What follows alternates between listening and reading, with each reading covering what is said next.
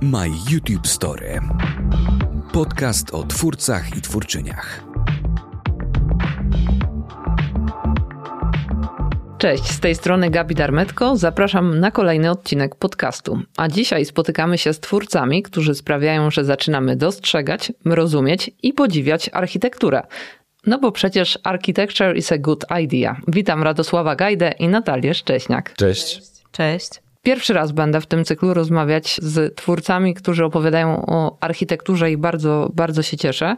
Ale na początek chciałabym zadać Wam takie pytanie trochę jak na przesłuchaniu. Jestem ciekawa, czy będziecie potrafili na nie odpowiedzieć. Co robiliście 25 lutego 2007 roku? 2007 roku? Tak. 25 lutego? Tak. E, no tak strzelam, e, że mogłam wtedy rysować e, jakiś, jakąś architekturę, przygotowując się do egzaminu na studia. A ja sprawdziłam, że to jest data, kiedy zarejestrowany został wasz kanał na YouTubie. To mogło tak się zdarzyć, aczkolwiek yy, ponieważ ja zacząłem wrzucać filmy, że tak powiem, jakby nie z myślą, że będę miał kanał na YouTubie, tylko po prostu z myślą, że o, wrzucę film na YouTuba, to, to jest moment, kiedy tak, zarejestrowałem chyba po prostu siebie na platformie i my wtedy się jeszcze nie, nie znaliśmy z Natalią, więc ta data jest całkowicie przypadkowa. Tak, no ale dzisiaj jak na to spojrzymy, no to można powiedzieć, że gdzieś już wtedy ten e, początek nastąpił, bo pierwsze filmy mają daty sprzed 10 e, lat. E, powiedzcie, czy jak już mm, wiedzieliście, że będziecie zakładać kanał o architekturze, to jakie mieliście wyobrażenie na temat tego kanału? E, wyobrażenia były takie na początku, że to będzie takie narzędzie wspomagające naszą e, pracę jako architektów, że e, jako architektów konkretnie wnętrz na początek, że po prostu jak będziemy się umawiać z klientem, to będziemy mogli wysłać takie wideo i ten klient potencjalnie już będzie wiedział, jak wyglądamy, żeby się rozpoznać po prostu na samym początku. Więc myśleliśmy, że to będzie bardziej taka pomoc czy środek do celu, a nie nasze główne zajęcie. No właśnie tak raczej traktowaliśmy to jako taką rzecz czysto y, wizerunkową. Ja niespecjalnie w ogóle się orientowałem, jak działają kanały na YouTubie, więc jak wrzuciłem, wrzuciliśmy ten, ten, to pierwsze wideo, y, które upubliczniliśmy, które było publiczne, czyli y, skąd, skąd się wzięły bloki, to potem nagle zaczęły lawinowo przychodzić jakieś maile i ja nie wiedziałem, co to są za maile, potem się okazało, że to są subskrypcje, że można subskrybować kogoś na YouTubie i właśnie to się dowiedziałem po tym pierwszym filmie, który wrzuciliśmy. A kiedy był taki moment, że zobaczyliście, że no może coś tutaj jednak warto iść w tym kierunku? No chyba tego, te, ten, to był ten moment, jak te maile zaczęły przychodzić na radka telefonu. Czyli bardzo szybko, tak naprawdę od razu po wrzuceniu pierwszego e, filmu właśnie skąd się wzięły bloki, który jeszcze tak e, powiem e, taką ciekawostkę, że on jest nagrany na jednym ujęciu, bo my nie umieliśmy montować. Tak, więc, więc musieliśmy się... wszystko się wydarzyć na raz, bo nie wiedzieliśmy, czy będziemy potrafili skleić dwa jakieś różne y, ujęcia, więc to jest po prostu jeden do jeden wzięte to, co się nagrało To, co się nagrało telefon, z aparatu i w, w ogóle tak. nie, nie, nie skracane, więc to jest taki naprawdę ba bardzo autentyczny, można by dzisiaj powiedzieć.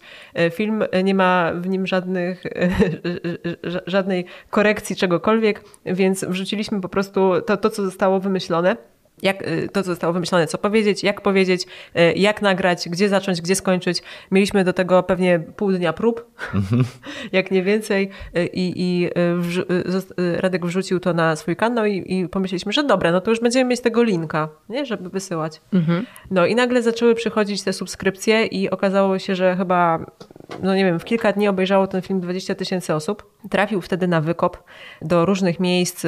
Okazało się, że to, to że, że, że to było to, czego ludzie nie wiedzieli, skąd się wzięły bloki i bardzo potrzebowali się dowiedzieć, a my byliśmy w szoku.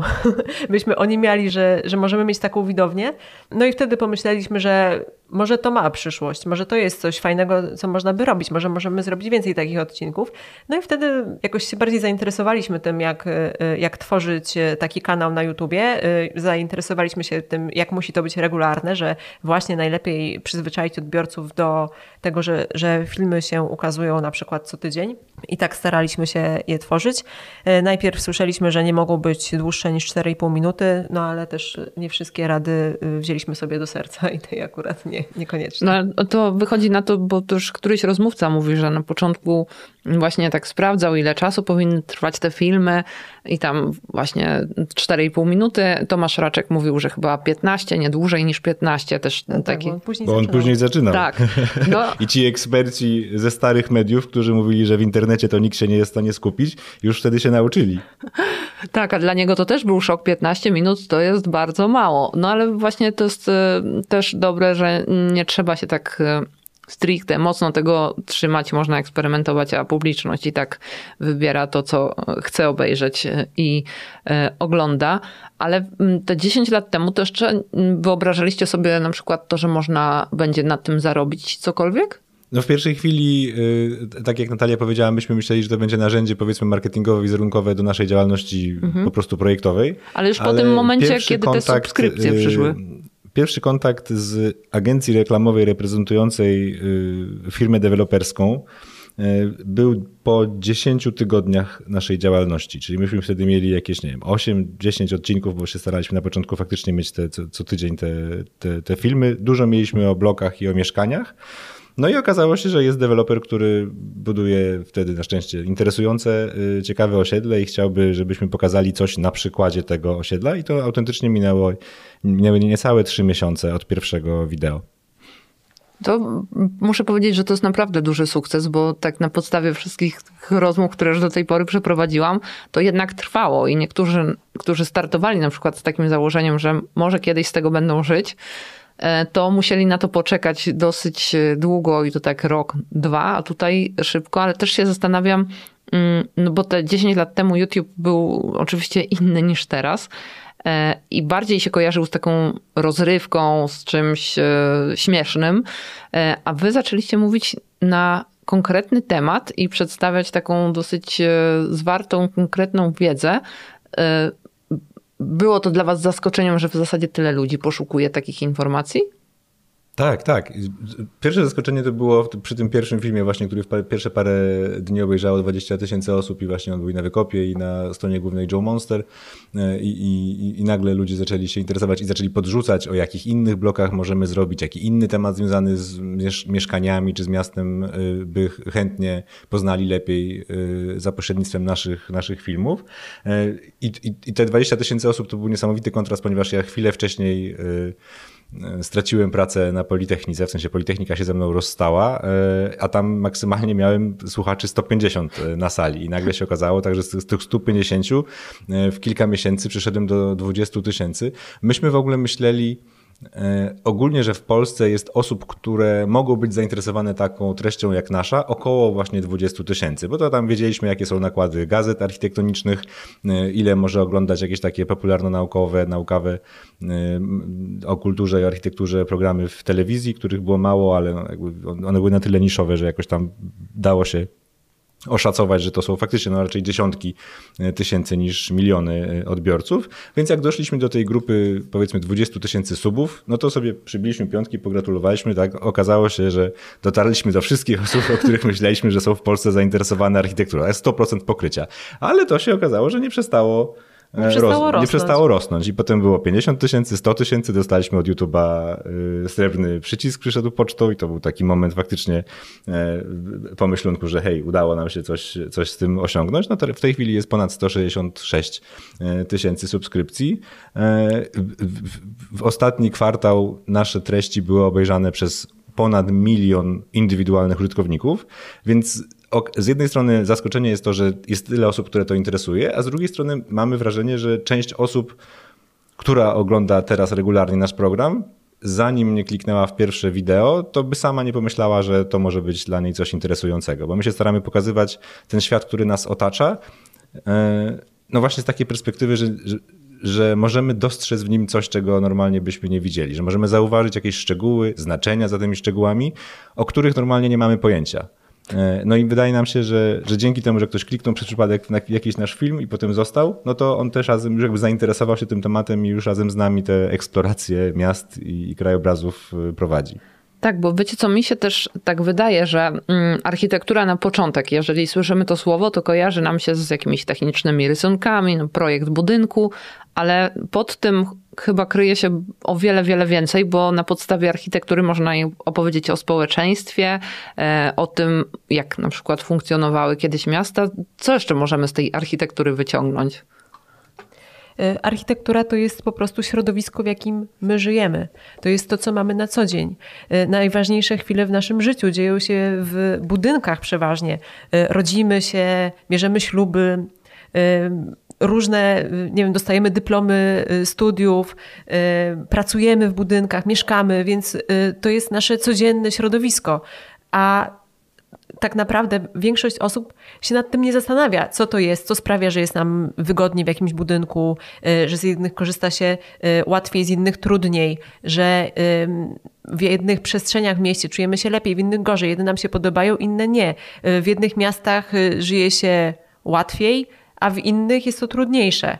I to wszystko to jest architektura. Oprócz tego jeszcze jest całe dziedzictwo tysięcy lat historii, tysięcy lat kultury, no bo to jest jednocześnie nasze środowisko życia, nasza codzienność, ale też y, y, ogromna część kultury i architektura, to jak wyglądają budynki, wynika wprost z tego, jaka była kultura, o czym myśleli ludzie w danych czasach. W tym są odbite y, ich marzenia, pasje, y, dążenia, to jak kiedyś wyobrażano sobie świat, to wszystko możemy wyczytać y, ze starych budynków. To jest no i historia i codzienność, więc myślę, że to jest takie, że, że to jest to, co sprawia, że pokazujemy to, co może się wydawać właśnie jako słowo architektura, kojarzy się z projektem i tyle, a tak naprawdę to jest dużo, dużo więcej.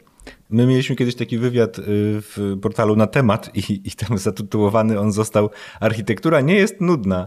Tam autorzy pro, programu mówią o niej jakże tam nie coś tam. I dla nas to było takie szokujące, jak to? Jakby to trzeba mówić ludziom, że nie jest nudna, przecież dla nas obojga to jest najciekawsza rzecz na świecie. Ale no też właśnie tak pomyśleliśmy, że kurczę, może nie dla wszystkich. I że ten nasz program może pokazać, może trochę odczarować właśnie to, że, że słowo architektura, które ma pięć sylab jest... Yy, takie skomplikowane samo w sobie, bo dwuczłonowe, ono jest odpychające od tego, o czym my mówimy. A my po prostu mówimy o tym, w jakich realiach żyjemy, w jakim kontekście żyjemy i o pięknie, które może nas otaczać. My YouTube Story.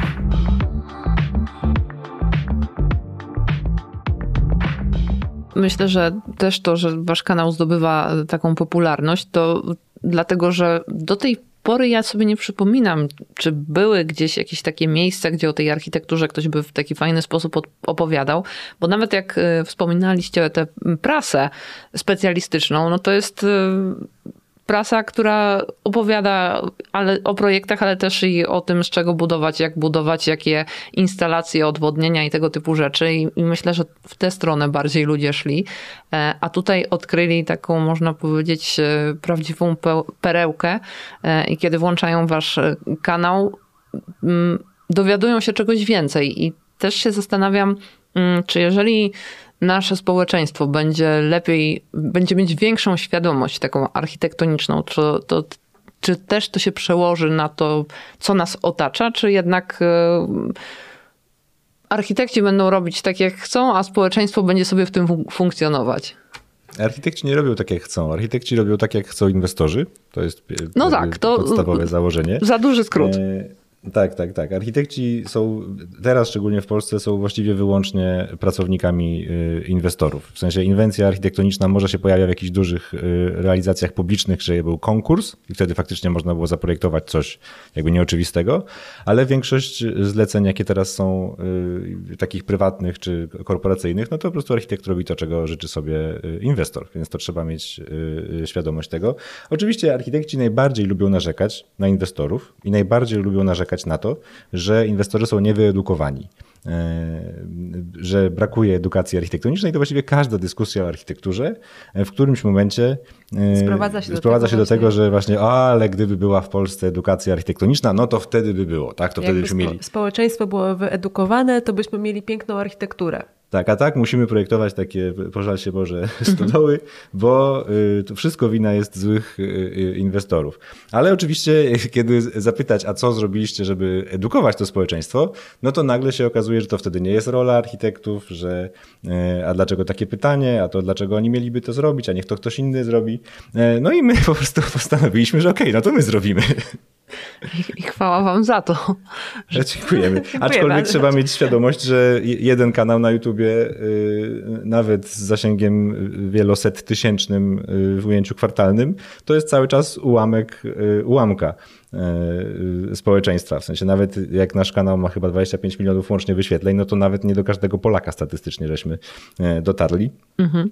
A więc to faktycznie nie jest tak, że to same indywidualne inicjatywy architektów nam tutaj y, pomogą, ale są instytucje około architektoniczne, jak Stowarzyszenie Architektów albo Izba Architektów, które też mogłyby spróbować, mhm. a jakoś nie bardzo. W ogóle też a propos tego pytania, to ja się zastanawiam, czy cokolwiek my jesteśmy jako społeczeństwo, tak szerzej, czy jesteśmy w stanie jako społeczeństwo cokolwiek narzucić oddolnie, czy jeżeli chcemy mieć, y, no nie wiem, na przykład jeżeli ja jako kobieta chcę mieć spodnie z normalnymi kieszeniami, to czy mi ktoś je wyprodukuje?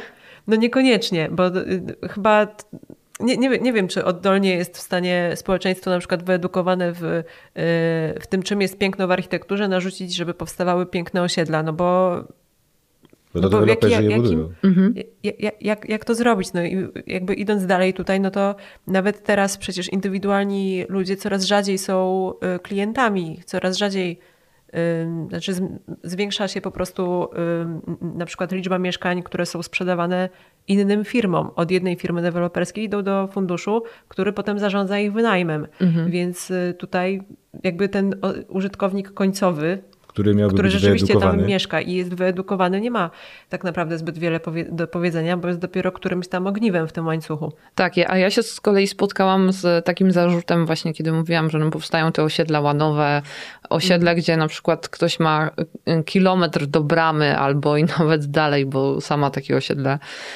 widuję, kiedy jadę do, do siebie do domu, to e, ktoś mi powiedział, no ale jakbyście nie kupowali, to by takich nie budowali, więc to jest takie chyba przerzucanie piłeczki cały czas, a wydaje mi się, że też chyba można by też przesunąć ten ciężar na tych, którzy wydają decyzję i pozwolenia na budowę.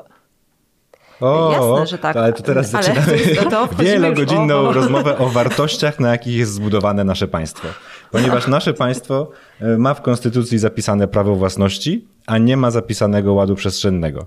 A? I to jest już pierwsze, pierwsze ogniwo e, w długim, długim łańcuchu różnych zdarzeń, e, decyzji politycznych, administracyjnych, społecznych, które doprowadza do chaosu przestrzennego. I poza tym, no, byś, gdybyście nie kupowali, jak, jak można nie, nie kupować mieszkań? Mieszkanie to jest podstawowa potrzeba człowieka. Tak. Przecież schronienie. To jest jakby, to, to jest sama, no nie, nie, da się, jakby jest się bezdomnym, jeżeli się nie ma mieszkania. Więc y, tutaj nie, nie ma takiej alternatywy, żeby nie kupować tego, bo mieszkań jest zbyt mało, są zbyt drogie. Więc no nie ma dużego wyboru. Dużo osób buntując się przed tym po prostu wraca mieszkać do rodziców, jeżeli mają jakieś większe domy czy, czy mieszkania, które to umożliwiają, ale no nie ma, y, to, to nie, nie jest wybór y, konsumenta, żeby kupić mhm. czy nie kupić, no tak. bo jakby to nie, to nie jest torba. Szczególnie jak wszystko jest wokół prawie takie samo, to też ciężko jest wybierać. Tak. A powiedzcie, bo, bo chciałam jeszcze zapytać, co znaczy dobra bryła budynku? Czy można coś takiego określić? Czy jak spojrzeć na budynek i wiedzieć, że on jest zaprojektowany fajnie, ciekawie i coś e, mu coś wiadomo o tym budynku, czy po prostu to zostało postawione tak, żeby tylko jak najniższy koszt i najmniej problemów? A to, a to pytanie, czy można tak ocenić z zewnątrz? Myślę, że jest trudno. E, chociaż oczywiście jak się widzi osiedle łanowe, no to gdzie każdy dom y, czy blok jest y, identyczny i stoją one y, równolegle do siebie i są idealnie powtarzalne, no to to widać, że to było cięcie kosztów. Ale tak, żeby patrząc na jeden budynek móc arbitralnie stwierdzić, czy on jest dobrze czy źle zaprojektowany, to myślę, że to jest dosyć trudne, bo sam jeden kadr, na który patrzymy, to trochę za mało. No taka ocena, my zawsze staramy przynajmniej tak, jeżeli oceniamy jakiś budynek albo jeżeli nas ktoś prosi o ocenę jakiegoś budynku, czy on jest dobry, czy zły, czy, czy jaki, e, to zawsze opieramy się na takim e, haśle, które nazywa się triadą witruwiańską, którą zaproponował w I wieku przed naszą erą e, rzymski architekt i teoretyk Marek Vitruviusz Pollo. I to są trzy słowa: trwałość, użyteczność, piękno. Jeżeli budynek jest trwały, czyli jest bezpieczny, jeżeli jest zbudowany z materiałów, które e, gwarantują, że y, nie zacznie się sypać po kilku latach, ale zapewni właśnie komfort i bezpieczeństwo swoim użytkownikom przez wiele lat, czy przez taki czas, w jaki ten budynek może technicznie stać, no to wtedy możemy powiedzieć, że tutaj ten warunek trwałości jest spełniony. Potem jest użyteczność, którą czasem się tłumaczy jako celowość, czyli utilitas. E, czy on jest funkcjonalny, czy dobrze spełnia swoje zadanie, czy korzystanie z niego jest wygodne dla użytkowników, czy mają oni no, też takie zapewnione podstawowe wygody, których, których potrzebują. No i trzeci element piękno, który jest najbardziej nieuchwytny. I do tego piękna mamy jeszcze jedną definicję, że to jest poznanie z upodobaniem. W sensie, że piękno ma dwa składniki. Jeden jest racjonalny, drugi jest y, emocjonalny. Mm. Racjonalny to jest wtedy, kiedy ja no, rozłożę sobie ten budynek na czynniki pierwsze, zobaczę sobie z czego się składa, dlaczego być może zostały zastosowane takie, a nie inne y, rozwiązania architektoniczne, techniczne, a to ten element emocjonalny to jest, czy ten budynek y, coś mi robi e, w duchu, czy on rozgrzewa moje serce, czy on wpływa jakoś na moje emocje. One mogą być różne, bo piękno może kryć się pod różnymi budynkami. Te emocje mogą być bardzo czasem gwałtowne, że coś mi nie pasuje w tym budynku, ale z drugiej strony całość ogólnie mi się podoba. Tak? Czy, w nim, czy w nim jest jakiś, jakiś wkład emocjonalny, który ja też patrząc na ten budynek odczuwam? O, mhm. takie to są, takie to są e, e, rzeczy. Tak więc jeśli e, pytasz, czy oceniamy coś pobieżnie i na pierwszy rzut oka, to właśnie miałaś odpowiedź filozoficzną, że nie. tak, ale znaczy patrzymy na nasz kraj na przykład, e, bo jeżeli często się takie znajduje właśnie te teksty w mediach, że Polska krajem osiedli łanowych albo jakiejś tam upychanej byle gdzie architektury, ale czy my mamy się czym pochwalić? Czy mamy takie miejsce, gdzie możemy powiedzieć, patrzcie, no z tego możemy być dumni, na przykład e, Filharmonia w Szczecinie. No jasne, mamy dużo miejsc, y, z których możemy być dumni i myślę, że w ogóle Polska i polskie miasta są bardzo niedoceniane. I y, wymieniłaś Filharmonię w Szczecinie. Może Radek za chwilę y, więcej powie o takich widowiskowych budynkach, ale ja uważam, że tak naprawdę nie trzeba szukać wielkich fajerwerków i super wystawnych obiektów publicznych, tylko no warto jest spojrzeć na to, co mamy, co jest na przykład ukryte pod tymi różnymi krzykliwymi szyldami, pod warstwą kurzu y, i jakichś różnych doróbek i y, y, czasami pod zapaćkanymi na różne kolory fasadami, bo bardzo często pod tym wszystkim się kryją przepiękne kamienice, piękne ulice.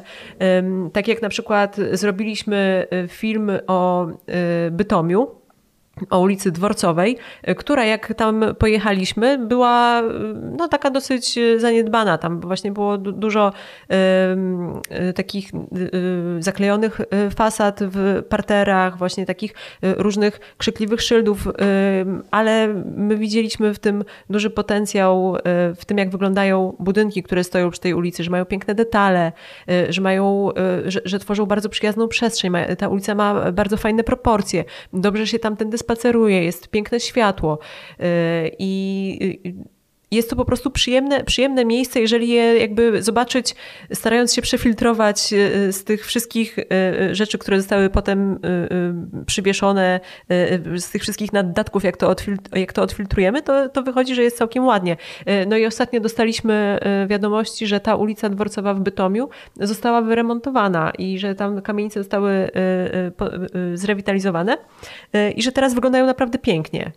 Więc to jest taka no no oczywiście nie wiemy, czy tam był jakiś ciąg przyczynowo-skutkowy między naszym filmem a tym remontem, ale jednak jest to duża satysfakcja, że my zobaczyliśmy, że coś jest piękne, pokazaliśmy to e, naszym widzom. Wiele osób e, z Bytomia też się do nas odezwało, że nareszcie ktoś to zobaczył tak, jak oni to widzą. Y, I, I że to też zostało y, y, jakby dostrzeżone w taki sposób, że zostały te, te kamienice wyremontowane. I często właśnie poprzez to, że nie było przez wiele lat na jakimś budynku remontu, że on sobie tak niszczał, no to to piękno jest ukryte, a myślę, że bardzo, bardzo wiele miejsc w Polsce ma naprawdę super potencjał do tego, żeby być perełkami. Mamy wspaniałe miasta y, założone w średniowieczu, ze świetnymi średniowiecznymi rynkami. Y, teraz to już nawet niekoniecznie są miasta, to często już są wsie, y, ale sama przestrzeń rynku została i podziały budynków, które pamiętają te średniowieczne czasy. No myślę, że to jest naprawdę genialny kapitał i super podstawa do tego, żeby naprawdę Polska była pięknym krajem, mimo tego, że dużo oczywiście się buduje przypadkowo, w niewłaściwych miejscach, ale te rdzenie, te y, starówki y, bardzo często są y, jeszcze niedoceniane, a z ogromnym potencjałem. Czyli jeszcze coś szczęśliwie mamy, bo to nawet chyba bardziej mi chodziło o coś takiego, żeby usłyszeć to, co ty powiedziałaś, niż e, mówić właśnie o jakichś pojedynczych budynkach, bo wiadomo, że pojedynczy taki budynek gdzieś tam zawsze można postawić, a jeżeli mamy taki potencjał, to właśnie powinniśmy na niego zwracać uwagę e, i go wyciągać i pokazywać, a mi się też nasuwa zawsze, jak patrzę e, w Warszawie na różnego rodzaju budowle i te bloki takie z lat 50., 60., e, które nie są najpiękniejsze, ale jak patrzę, jak, jak one zostały zbudowane, że jest przestrzeń na podwórko, że jest trochę zieleni, że nie ma tego okna w okno, to sobie myślę, że jednak chyba te bloki mimo że są stare i tak kiedy się na nie spojrzy po elewacji brzydkie, to pomysł był chyba jednak lepszy niż dzisiaj.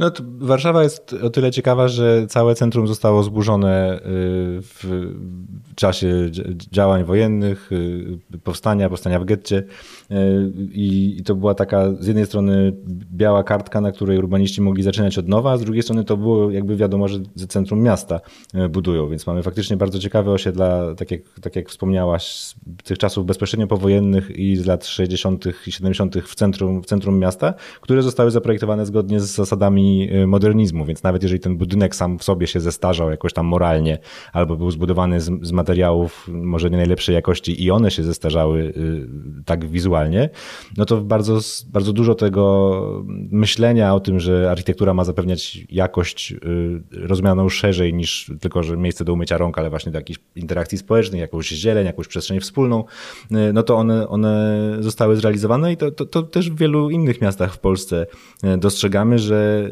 i coraz więcej ludzi też widzę, że, że dostrzega właśnie teraz, jak buduje się bardzo gęsto, bardzo duże bloki, że ta architektura PRL-owska mieszkaniowa właśnie, czy ta wielka płyta y, przysłowiowa z czasów y, Gierka i późniejszych lat 70. i 80., y, one, one mają wartości właśnie te przestrzenne, one mają wartości urbanistyczne. Nie wszystkie są ta, tak samo dobre, ale one też dają potencjał do tego, żeby w, jakby w ramach tego, co jest, zbudować y, coś nowego, nie, nie zakłócając tej, tej dawnej jakości, więc też potencjał jest na tam na, przykład dogęszczenie w jakichś miejscach, jak na przykład Ursynów jest takim bardzo dobrym przykładem warszawskim, że została zaprojektowana główna oś komunikacyjna Ursynowa właściwie jako ulica o parametrach autostrady, Potem żeśmy doszli do wniosku wszyscy, że jednakowoż y, autostrady przez 150-tysięczną dzielnicę mieszkalną to może nie jest najlepszy pomysł i ona, ta ulica została zwężona, y, jej przekrój.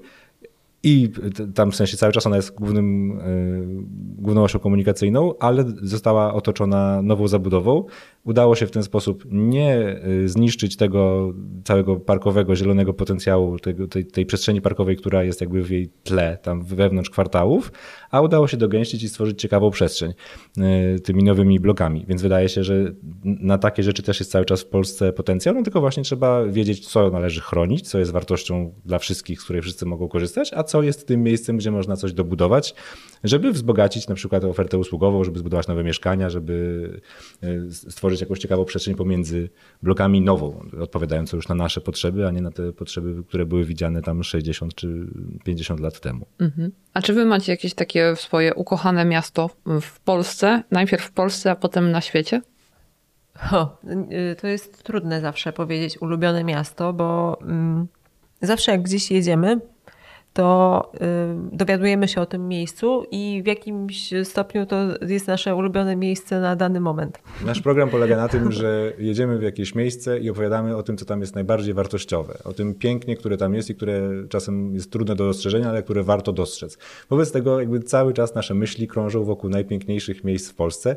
Za tydzień mamy y, wykład na Wawelu i oboje teraz po prostu uczymy się y, o Wawelu i ten Kraków z tym Wawelem, z tym zamkiem, z katedrą na Wzgórzu Wawelskim, no to jest teraz to, co pochłania nasze myśli. To, to często jest właśnie tak, że kiedy robiliśmy film o Zamościu, no to byliśmy zakochani w Zamościu. Kiedy robiliśmy dwa miesiące temu film o Sandomierzu, no to w ogóle chcieliśmy się do Sandomierza e, przeprowadzać, bo to po prostu najpiękniejsza, najpiękniejsze miejsce w Polsce. Teraz ja jestem po prostu cały w myślach o XVI-wiecznym Wawelu. Tak, no, że tak powiem w Gnieźnie to już mieliśmy taki moment, że oglądaliśmy jedno mieszkanie. Tak, tak, w Gnieźnie, Gniezno też po prostu zakochani w Gnieźnie i tam oglądamy mieszkanie z widokiem na katedrę. Także, y, także jest taka, y, dzięki temu, że zajmujemy się właśnie jakby pozytywną treścią i tym pięknem, które nas otacza, no to bardzo jakby troszkę jak taka pszczółka z kwiatka na kwiatek przeskakujemy. I w każdym... Szczecinie mi się bardzo podobało. O, Szczecin, o, wspaniały Szczecin, Szczecin jest. Tak. A ze świata, no to jest jedna odpowiedź, to jest Wenecja. My YouTube Story.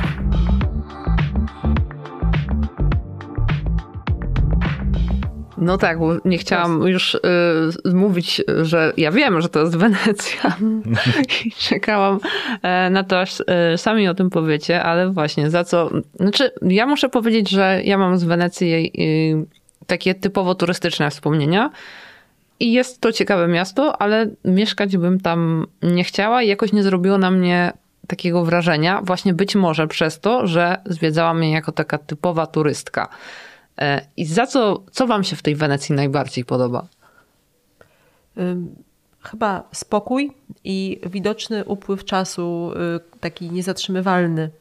Taka melancholijność, Taka melancholijność tego miasta. Taki to, że wszystko jest takie nadgryzione zębem czasu, a jednocześnie wszystko odbywa się bardzo powoli. Że to jest miasto, w którym z jednej strony są najwyższej światowej klasy zabytki, najlepsze światowe galerie, jest y, jedna z najlepszych oper na świecie, także jest ta, to centrum kultury jest faktycznie o znaczeniu ogólnoświatowym, a jednocześnie maksymalna prędkość na wielkim kanale to jest 5 km na godzinę. Tak? Tam I to jest taka prędkość, która nam bardzo odpowiada. odpowiada. Tak, i że po prostu wszystko się dzieje tak, tak trochę powoli, co pozwala z kolei na dostrzeżenie i docenienie tego całego piękna, które tam, tam jest. Bo faktycznie, jeżeli się przyjeżdża do Wenecji jako turysta, ma się tam, nie wiem, dwa dni na zwiedzenie wszy, wszy, wszystkiego, co tam, jakby tej, te odhaczenie tej całej turystycznej listy i się chodzi tylko na piechotę po tych y, zapchanych turystami ulicach, no to jest się w tym takim turystycznym pędzie. No mhm. i nic dziwnego, że ta atmosfera miasta trochę umyka. My y, przyjeżdżaliśmy do Wenecji co dwa lata na Biennale Architektury. Y, od, jak się zaczęła pandemia, to zaczęliśmy wynajmować tam mieszkanie na, na dłużej.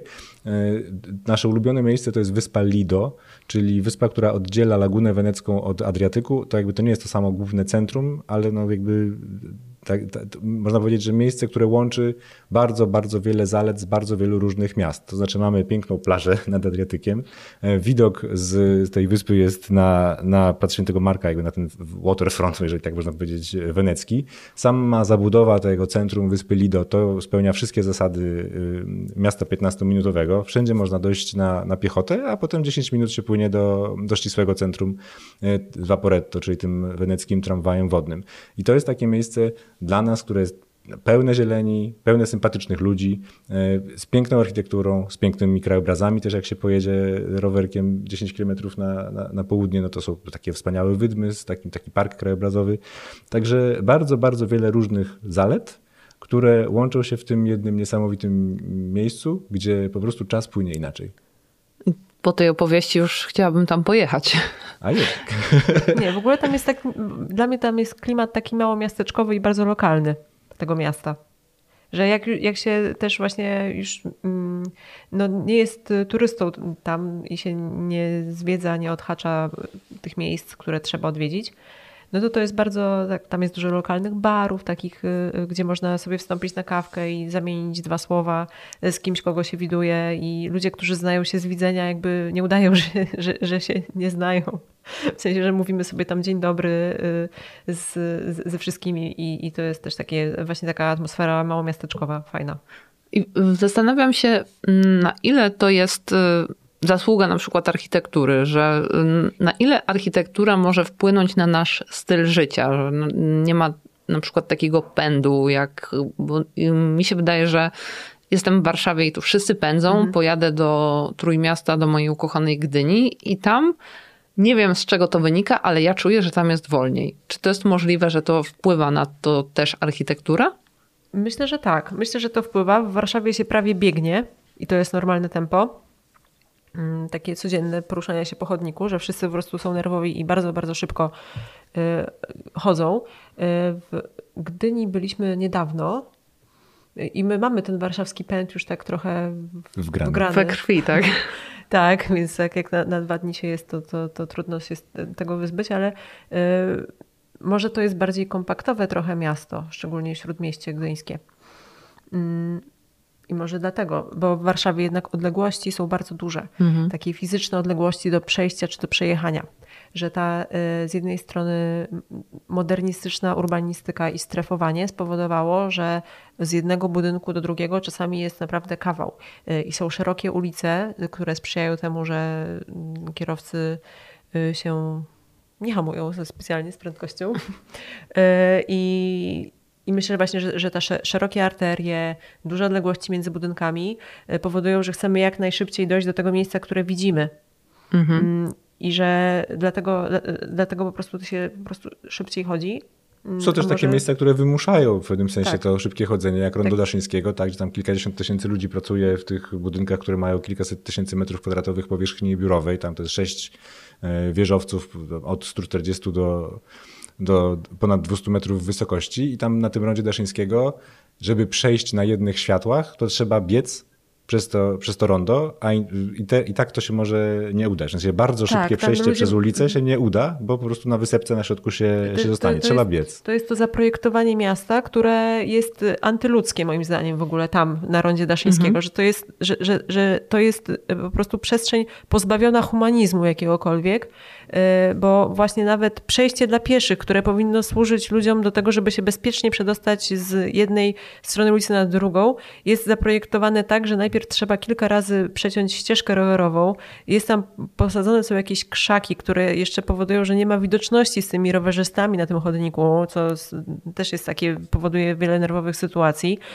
Y, ludzie mają strategię, że ruszają na czerwonym jeszcze, zanim się to zielone zapali, żeby, żeby dojść po prostu do tego drugiego punktu, a y, obok już warczą silniki y, osób, które chcą na przykład, mają zieloną strzałkę do skrętu w prawo i to jest po prostu to, y, przestrzeń, dla, jaka tam jest dla ludzi, powierzchnia chodnika jest bardzo niewielka, powierzchnia jezdni jest ogromna, skrzyżowanie jest bardzo, że tak powiem, z dużym gestem zaprojektowane przez przez osoby, które projektowały te drogi. W sensie to rondo jest przeolbrzymie i y, no, jakby przejście przez to jedno skrzyżowanie jest, y, wymaga. Walka o życie. Tak, to jest walka o życie, to jest, y, to, to jest bieg, to jest no, bardzo, bardzo nieprzyjemne, i, a, a ludzie muszą tam chodzić do pracy, chociaż zobaczymy zobaczymy, czy się nie zbuntują, jak będą cały czas mieli możliwość pracy zdalnej. No właśnie, bo to też jest ciekawy przykład w Warszawie e, na przykład y, Mordoru, gdzie mhm. każdy, kto może unikać, to unika jazdy tam, szczególnie w godzinach popołudniowych albo rannych. Z parkowaniem jest problem i to zostało stworzone teoretycznie centrum biurowe, a z drugiej strony tworzy się taki, taka część miasta, której no, lepiej unikać i w zasadzie, jeżeli ktoś już tam musi pracować, no to lepiej, żeby mm, przychodził na piechotę albo dojeżdżał tramwajem, niż poruszał się e, samochodem, a najlepiej to unikać w ogóle tej przestrzeni. Czy to jest... zostało stworzone, co sugeruje jakąś y, intencję i sprawczość, a nam się raczej wydaje, że to y, powstało. Przez przypadek. W sensie nastąpiły jakieś siły rynkowe i y, biznesowe i społeczne, które sprawiły, że akurat tam zaczęły powstawać biurowce jeden obok drugiego. Tych, tych, to były różne siły i różne uwarunkowania. W sensie to było trochę przypadkowe, trochę nieprzypadkowe, trochę sterowane przez biznes, trochę niesterowane y, przez y, Urząd Miasta i przez to to się jakby wykształciło, a kiedy to już się wykształciło i kiedy już powstały te biurowce, to nagle wszyscy się zorientowali, że ej, mamy centrum biurowe. E, I można powiedzieć, że przez ten proces właśnie tego trochę przypadkowego, trochę y, takiego spontanicznego, chaotycznego zabudowywania przez inwestorów dawnych działek przemysłowych, które miały zupełnie, zupełnie inne i liczby ludzi pracujących w nich, i inny sposób dojazdu, i wszystko inne. E, to spowodowało właśnie, że nagle się pojawiły problemy, których nigdy wcześniej nikt nie przewidział, typu, że właśnie, że jedna linia tramwajowa to jest trochę jakby za mało, tak, i że ludzie będą przyjeżdżali samochodami, a tam nie ma na przykład szerokości ulic na tyle samochodów, no bo nikt nie myślał o tym, że będą tam jeździły indywidualne samochody dla każdego pracownika, miały raczej przyjechać jedna, jedna ciężarówka odebrać jakieś rzeczy. tramwajem przyjeżdżać A chyba. ludzie mieli przyjeżdżać tym tramwajem tak, czy autobusem. Każdy, jak budował biurowiec, a one powstawały w tym samym y, czasie, albo w bardzo zbliżonym, no to y, dla każdego była sytuacja taka, że stawiamy tutaj jeden z pierwszych budynków, więc ten jeden tramwaj na pewno tak. sobie da radę. No tylko, tak. że powstało na raz nie jeden, tylko dziesięć. I się okazuje, że tam dla 10, 20 czy 20 biurowców to już jest za, za, za mało jednak ten jeden tramwaj. I wtedy wszyscy się zapali za głowę i ojej, co robić.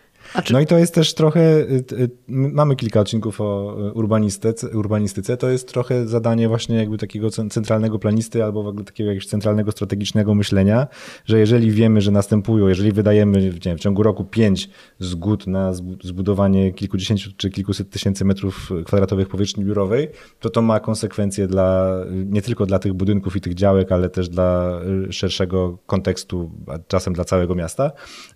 No i to, to jest coś, co też też staramy się pokazywać, że urbanistyka ma sens, ponieważ na niej korzystają wszyscy, nawet jeśli wydaje się, że jakieś narzucenie przez urząd czegoś na jednej działce to jest y, ograniczenie prawa własności i zamach na, zamach na wolność. Mhm. A czy uważacie, że technologia zmieni to, jak nasze miasta wyglądają? Tak, na gorsze. Na gorsze? nie, nie wiem. Tak, Kurczę, tak, nie wiem. No. Nie, nie wiem. Nie wiem. Y, bo Hmm. No cóż, patrząc na takie budynki, y, nie wiem, typu y, kamienica z XIX wieku, no to ta kamienica może się nie zmieniać wizualnie w ogóle, a w środku może być nowoczesnym biurem. Mhm. Czy prawie nowoczesnym, no bo pewnie nie ma podniesionej podłogi, ale y, i tam nie wiem, opuszczonego sufitu, ale że jakby, że, że taki budynek, który tak naprawdę ma mury i niewiele więcej, y, że może, może się zmieniać jakby w środku i może się zmieniać technologia, może być tam nowa winda, jest dostęp do internetu, którego raczej nie było w tym XIX wieku e, i inne tego typu nowinki. E, natomiast z zewnątrz cały czas wygląda tak samo i jakby na ile technologia zmieni wygląd, zmieni wygląd może tych nowo projektowanych budynków. No, na razie no to jest taki pęd do nowości i tego, żeby powiedzieć, że te budynki, które są właśnie w tym wspomnianym Mordorze są już stare, bo one już mają 20 lat. No 20 tak. lat już mają i to już po prostu jest... Już, już można je rozebrać. E, już, no i niestety i to, i to właśnie tak się dzieje. no bo już po prostu tak. nie wiadomo, co z nimi zrobić, nie bo już nie mają, bo już nie mają najnowszej budynkiem. klimatyzacji i jakby do widzenia. No tak. E, więc... Czyli Więc ta... jakby czy, czy technologia, czy pęd właśnie do takich technologii nie będzie zmieniał miasta w taki sposób, że to miasto się będzie zmieniać y, przez wyburzenie i powstawanie nowych, y, budowanie nowych budynków, żeby nadgonić technologię.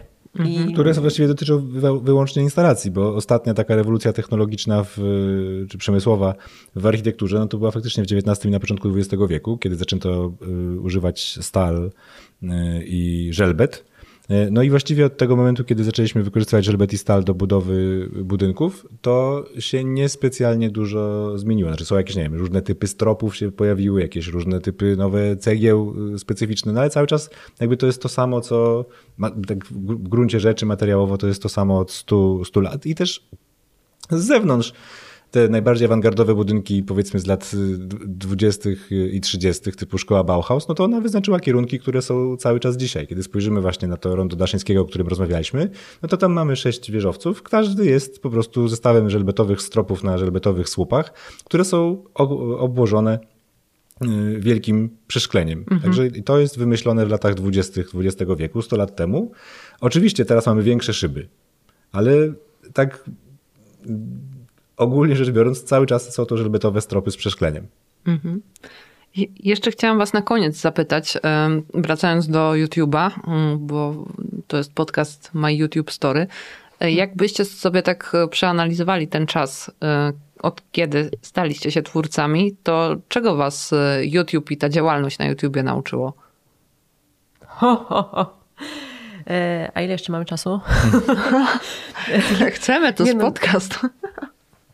E, to jest ponad 9 lat mm, naszej działalności, w której mieliśmy górki i dołki. Więc e, takich lekcji było bardzo, bardzo dużo. I były one zarówno takie, że takie budujące i, i przyjemne, jak to, że możemy mieć naprawdę tak dużo odbiorców, że ludzie są życzliwi, że przychodzą do nas i mm, podoba im się to, co robimy, y, i że możemy jakby nieść jakąś radość i wnieść coś pozytywnego w życie innych ludzi przez to, że robimy mm, taki, że, że, że pokazujemy piękno i że nie robimy jakichś dużych kontrowersji y, i komuś te filmy służą też jako, nie, nie, tylko jako źródło wiedzy, ale też takie e, źródło ukojenia czy relaksu. E, I to jest naprawdę, niektóre wiadomości, jakie dostajemy, to, to mi otwierają oczy na to, czym może być ta treść dla kogoś. E, I jest to niesamowite. Teraz mam ciarki w ogóle, jak o tym mówię.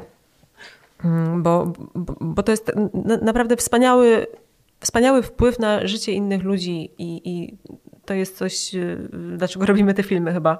Y, to, to jest taki powód.